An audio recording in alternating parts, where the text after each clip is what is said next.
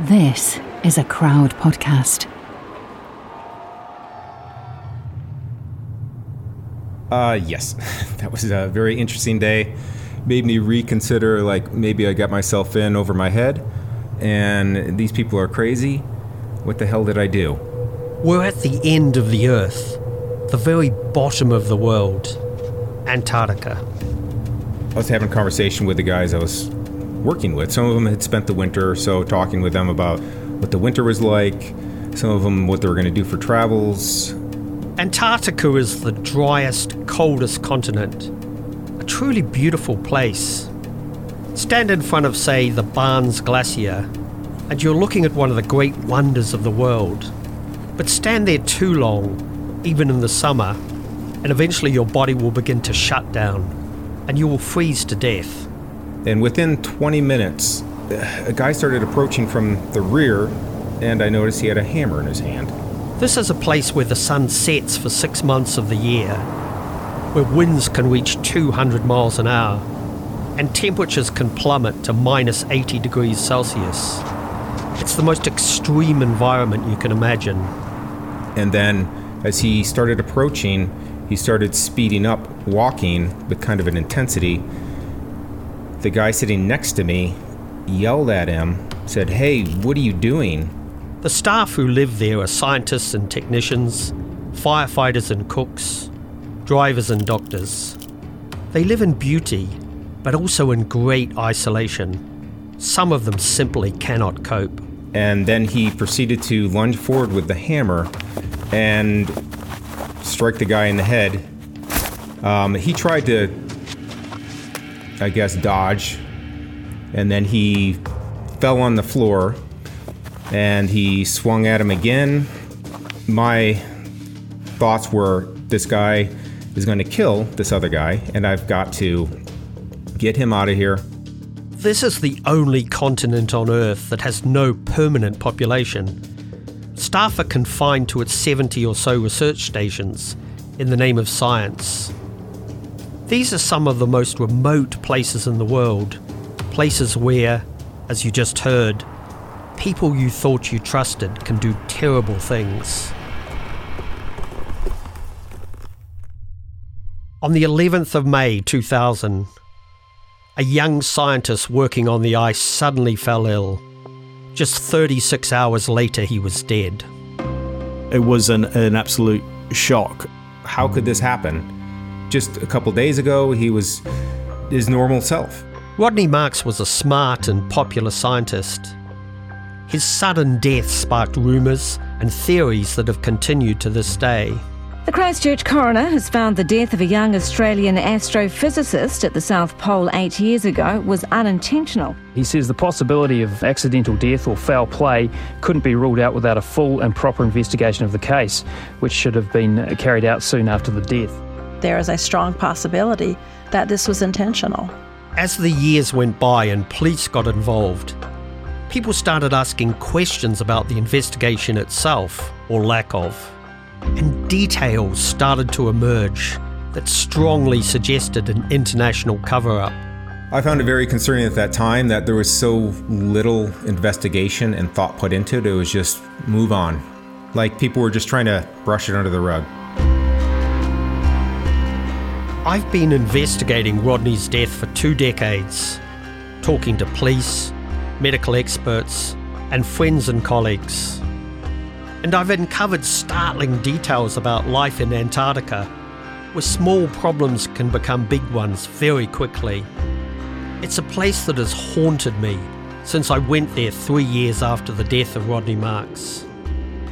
I was there as an investigative reporter following the story, but I often found myself diverted from my task by its staggering beauty. I've yearned to return ever since. But as I've learned, this is a continent with secrets. In this series, you'll hear about the strange reality of life on the ice, an isolated existence that can make you go mad. We reveal stories of violence, vicious hammer attacks, and attempted murder. You'll hear tales of heroic pilots, police officers, tormented parents who lost their son, and a giant American corporation appearing to obstruct the search for the truth. This is a mystery set in the coldest, strangest place on Earth. And the crucial question at the heart of it all who's in charge when someone dies in a land that belongs to no one? It's one of the most horrid cases you could have, actually, because it's in the middle of winter. And in the middle of winter, what happens on an Antarctic base stays on an Antarctic base. This is the secret history of Antarctica.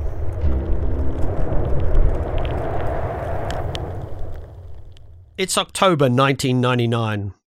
The millennium is almost over, and staff are getting ready for the long journey down to the South Pole. Scientists, carpenters, electricians, cooks, construction workers, and a doctor will be spending the next 12 months living in a research station on the ice. Dr. Rodney Marks is an astrophysicist from Australia. He's heading back down for his second winter, having been the year before and loved it. For Dave Zabowski, it's his second time too. Antarctica, it's uh, it just drew me in the second I heard about it for the adventure. I knew I was going to spend at least five years there, which turned into 14, and it just sucked me in. For his first year at the South Pole, Dave had been the cook. But this year he's going back as a carpenter, helping to build the new research station. The old geodesic dome was getting replaced. That had been there from the 70s through the 80s, and they needed to upgrade. Also going down is Robert Schwartz, an astrophysicist like Rodney. My field is basically looking at the universe and um, how things out there work, like from stars to galaxies, and even beyond that, like the beginning of the universe, the Big Bang. I was taking care of the telescopes I was um, hired for, and my job was to keep the telescope um, working. Were there times where the telescope stopped working? Oh, yeah, plenty. and then it was my task again to get it going. Gene Davidson is also South Pole bound. It was my first time in Antarctica at the South Pole, and um, I spent one winter there, um, all up close to 12 months. Gene's another astrophysicist looking after the telescopes, large, weighty instruments about a metre across, which map the sky from atop a sheet of ice that's two miles thick. Gene knows Rodney already. They both studied for their PhDs in Australia. Good looking and at six foot two with long, sometimes dreadlocked hair, Rodney stands out from the other scientists. And it was kind of one of those moments like, hey, I think I recognize you. And he was like, hey, I think I recognize you. And then we sort of started chatting. I was quite um, happy at that point because even though I'm from New Zealand, you know, having been um, a student in, in, Australia and knowing that there would be an Australian down there that I could connect with, like, oh, this is kind of cool. In a population of sometimes moody loners, Rodney's known for getting on with everyone. Here's Dave, the carpenter. The second you meet the guy, you know that he's extremely intelligent. He's obviously an astrophysicist. He's very in tune with the world around him and would not bullshit anyone ever. Just very easy to be around and uh, joke with. Some people have described him as a bit eccentric. Would you say that was right? Yeah, yes, but it depends on in the context of you're in Antarctica for one, which typically is a not the norm person. So relative he was pretty normal, down to earth. Rodney, Dave, Robert, and Gene are four out of about 250 other people headed down south, mainly Americans, mainly men. They're screened beforehand. They have to pass a physical test and a 350 question psychological test. Then they gather in Colorado for pre deployment training. So you go through a team building ropes course, you go through firefighting school together, I did the first aid trauma team.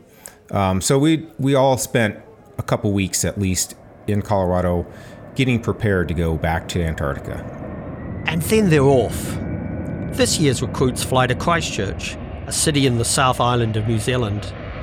From there, it's two and a half thousand miles, and an eight hour flight over the sea to the edge of the Antarctic continent, where a large research station sits on the ice overlooking the Southern Ocean. This base is called McMurdo. It belongs to the Americans, and it's just a stop off for Rodney, Dave, Robert, and Gene.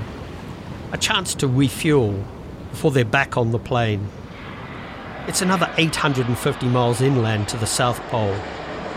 The view out the window changed now from bright blue sea to a blinding absence of colour. Here's Dave, the carpenter. McMurdo, it's a little bit more like Alaska kind of feeling. There's mountains around. You feel like, okay, you're in the middle of nowhere.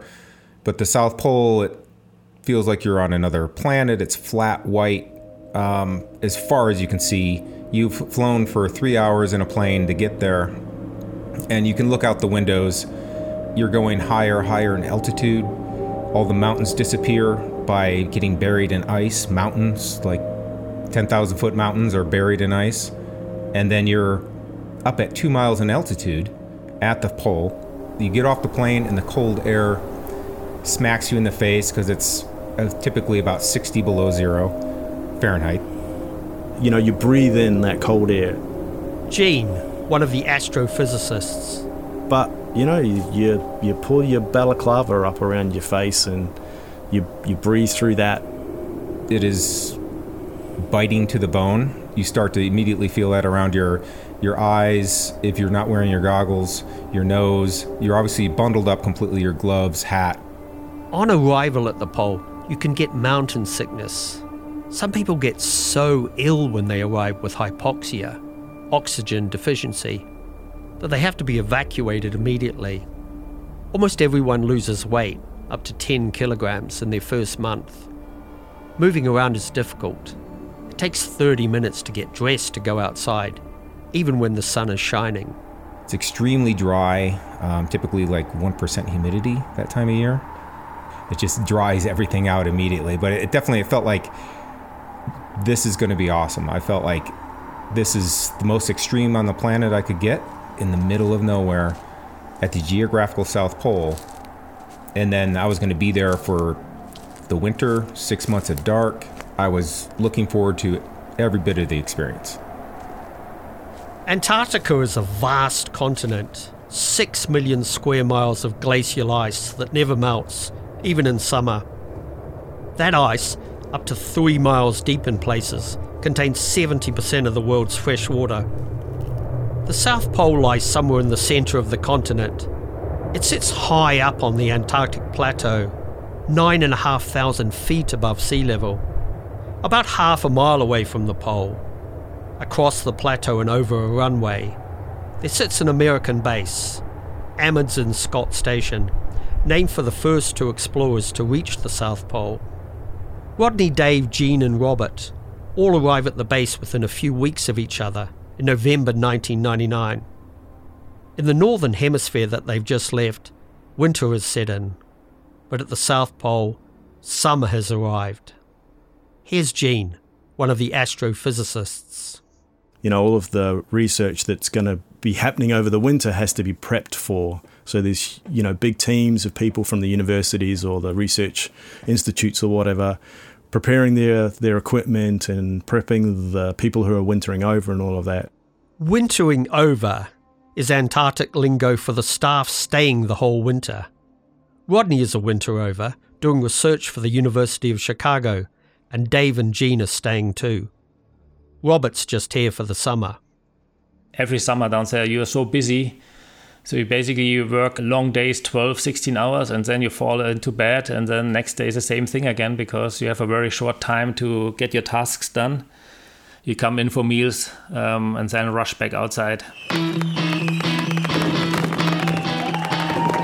And then there was the Millennium. So the, you know there was a big party, and you know we were all filmed and you know televised around the world. It's the new year and the turn of the millennium. 1999 becomes 2000, and there's a momentary break from work. Rodney, a talented musician, has started playing in the station band. Rodney's on lead guitar and drums, and he's started dating the bass player, an American woman called Sonia. Here's Dave, It was one of those things where I kind of envied the the ability to just pick up a instrument and play, and you could see that he played well. He played with his. He could feel the music. For Rodney's band, New Year was their biggest gig yet. The South Pole celebrations are broadcast live across the world, with their version of the Angels classic, Am I Ever Going to See Your Face Again? I did want to spend the turn of the century at the South Pole. Every hour you can celebrate it in a new time zone. A lot of people did that, go out to the South Pole and just run around the marker basically each each hour and toast to the uh, new time zone. They say nothing ever lasts forever. It's uh, maybe five minutes or so to sort of get out there and then do what you want to do, which is raise your glass, have a drink, run around this the thing, and then come back inside. It hurts. It freeze dries your your throat, and you're hacking and coughing for typically two days after. You're breathing so hard running the air going in your nose alone will start to, you'll get frost nip and white spots on the edge of your nose. And your hair freezes solid and you're definitely, you enjoy doing it, but you're, you enjoy when it's done too. Everything's looking good for Rodney. His work is going well, and he and his girlfriend seem very much in love. Here's Robert. It was very, um, yeah, similar to Rodney. She also played in the band, um, very outgoing, friendly. Sonia, who had originally intended to stay only for the summer, changes her plans to stay the winter as well. A friend says they make a striking couple. Rodney dyes his hair bright purple, she dyes hers green.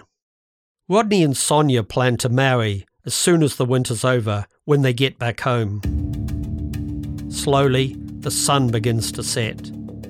The summer crew of 250 become 50 as the extra pairs of hands leave on the last plane back home in mid February, Robert amongst them, and the station prepares for winter.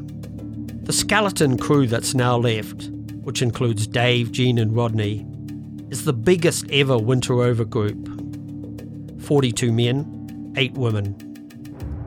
They've got six months of total darkness stretching ahead of them. Six months before the sun rises once more and before they'll see anyone from the outside world.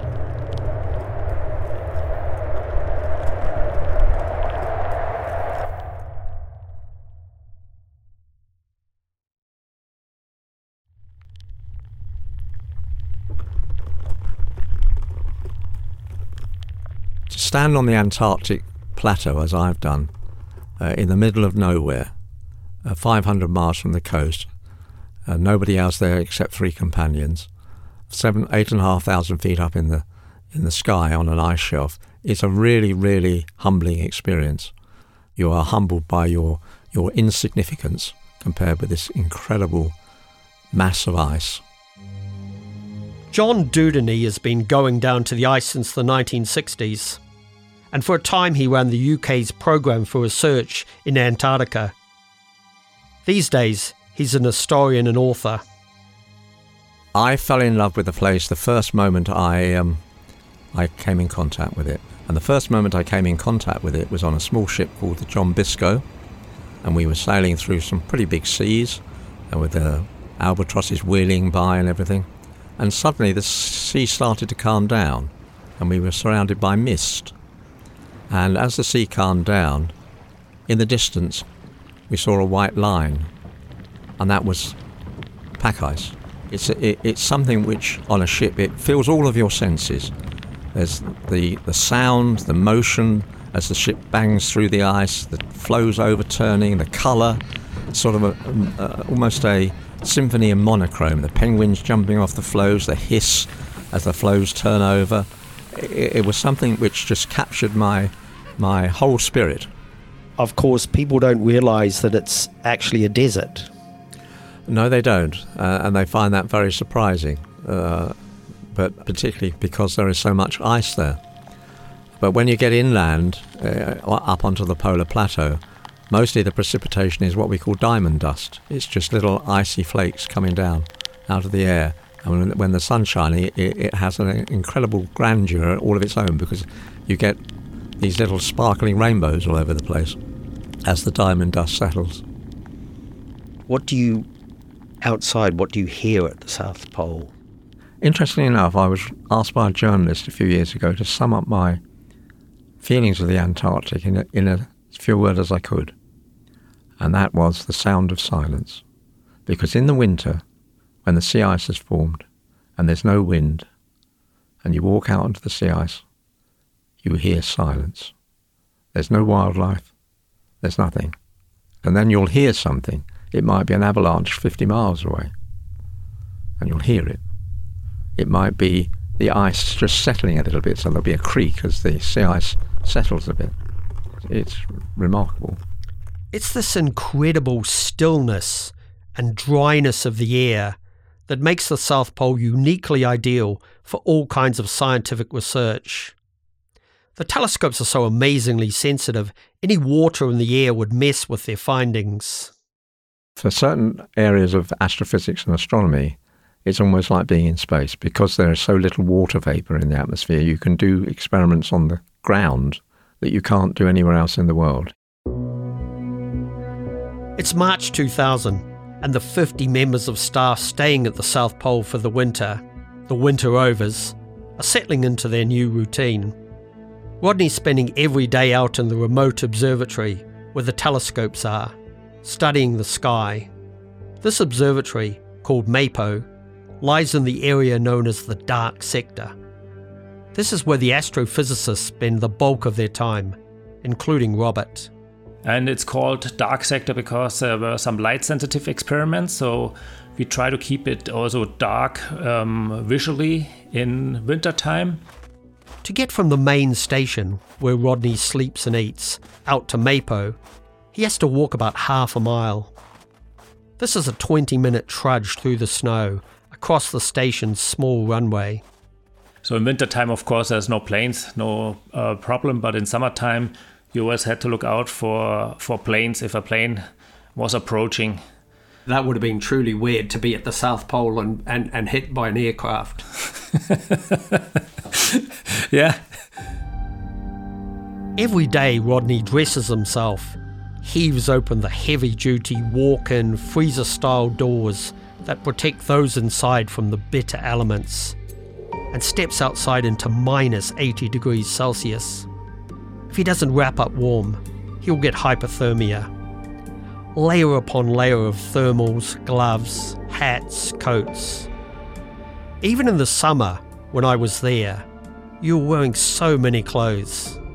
When we stayed overnight on the ice in a tent, we had to work our way into three sleeping bags one on top of the other, all in our cold weather gear and with boots on. And that's just the summer. Winter is a different challenge altogether. The station closes um, around mid February, normally February 15th, and you still have five weeks before the sun sets. So, in that time, you prepare the station for winter operations. And one of the tasks is to uh, erect flag lines between the, all the outside buildings. That means you put like bamboo poles with little flags.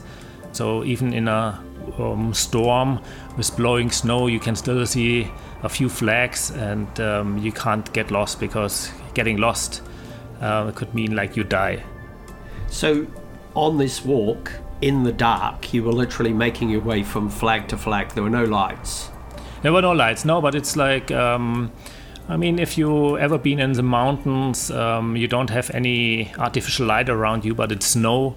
So if um, there was um, good conditions, you could see definitely where the building was. Like it was still like a black shadow compared to the white snow. But as March becomes April and April becomes May, there's a shift in the atmosphere on base. There's a gym and a bar, and the crew team up for movie nights now and then but without a sunrise or sunset to mark the progression of time. Life on base begins to feel like one long day. Here's John, Antarctic historian. You will have periods of depression in the winter. Winteritis, uh, sensory deprivation, when, when, when all you've got out of the window or out of the door of the hut is a white expanse.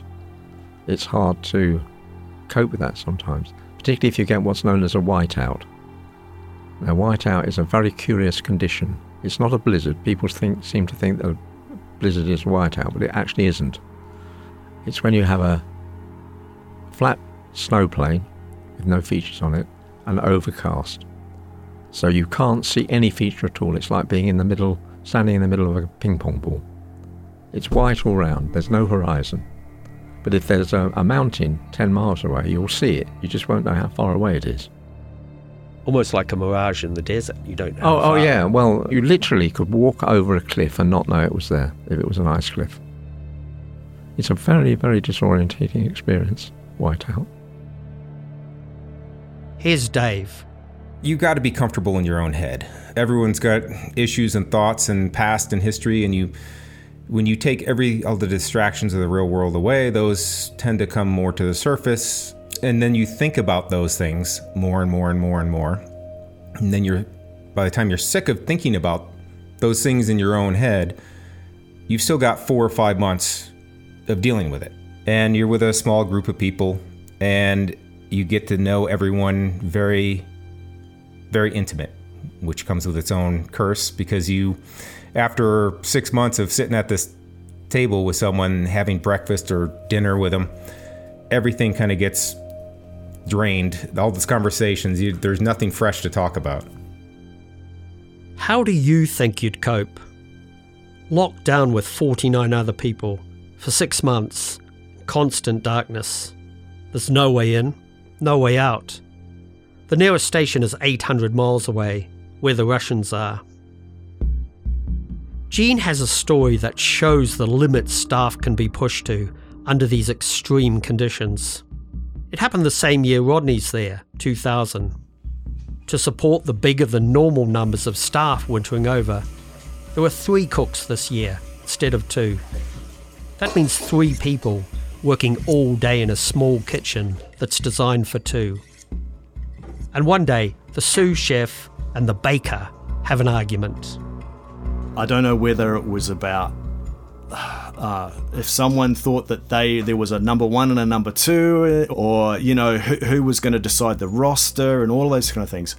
They had a falling out, I think, and my understanding is that the baker was effectively given some sort of ultimatum: do your job or you're out, kind of thing.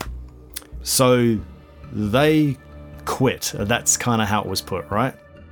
With one chef down, everyone on base has to chip in. That means when I now have to do the job of cleaning the tables for everyone else, then someone else is either picking up the slack for me, you know, they have to work a little bit harder, or that job just gets left and I have to work double time tomorrow to make sure that my job gets done. The ripple effects of this seemingly minor incident are anything but minor. We went to two cooked meals day, so hot breakfasts were off. Uh, you try telling trades type people that get up at 6 a.m. and are going to go and work a full on eight hour day doing carpentry, welding, you know, machining, fitting, whatever else it is, that they're not going to get the cooked breakfast that they signed kind of signed up for, right? You know, they that's the expectation. I'm going down there. It's going to be a harsh environment. It's going to be no sunlight for 6 months. I'm going to get paid okay, but it's also not so bad because I'm going to get fed, I'm going to have this, I'm going to have that. Well, now they're being told you're not going to get one of those meals. Under such demanding conditions, some people begin to crack. There were definitely people who were like, no way, this is this is bullshit, right? You know, I didn't sign up for this. There's no I'm not I shouldn't be cleaning tables and washing dishes.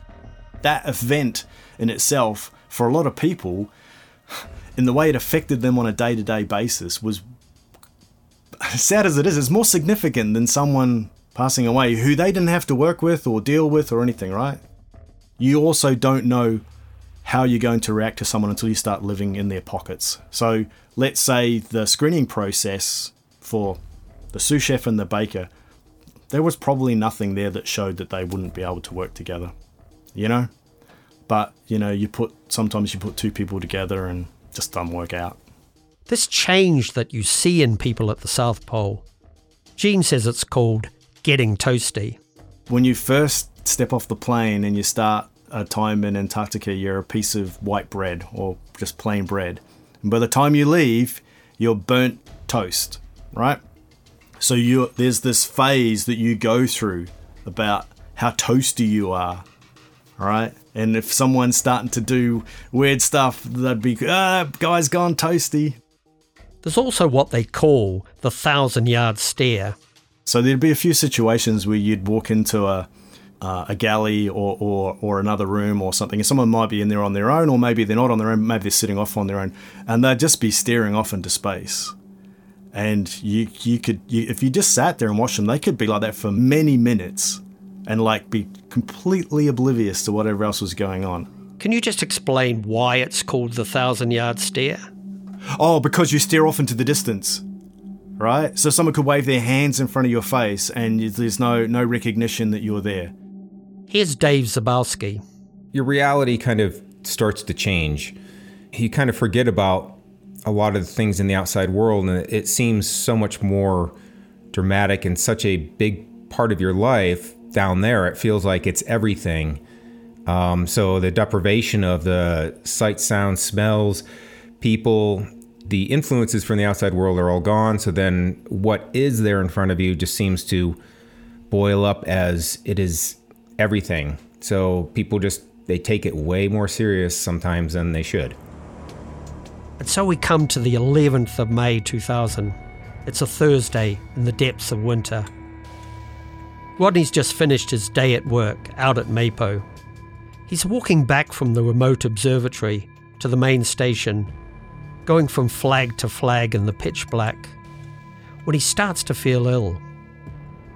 That night at dinner, he complains to his girlfriend Sonja that his eyes are hurting and he's finding it hard to breathe.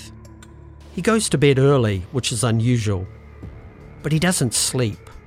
He tosses and turns all night. And each time he wakes, he feels terrible, almost like he's dying. Coming up on the secret history of Antarctica. All of a sudden, he fell ill. It was just kind of chaos. It was a bit mysterious, and you know, I figured the doctor would handle it. It would have been harder to get out of the South Pole than would have been to get from the space station for medical care. The Secret History of Antarctica is a Crowd Network original.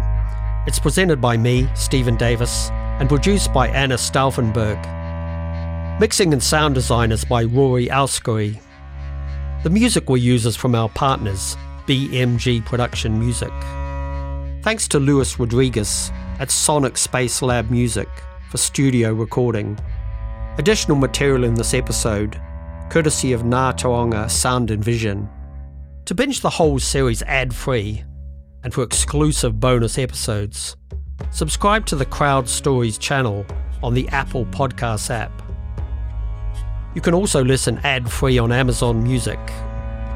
If you haven't already, listen to the first two Secret History series. The Secret History of Flight 149 is the tale behind how a passenger plane got caught in a war zone, leaving hundreds of people at the mercy of Saddam Hussein. Hear from the human shields who were held hostage in Kuwait, and from those who've spent years searching for the truth. Series 2 the Secret History of the Estonia as my investigation into what really happened when a passenger ferry sank in the Baltic Sea, killing 852 people. The story of secrets, smugglers, and spies that leads back to the Cold War. Find both of those series on the same feed. Thanks for listening.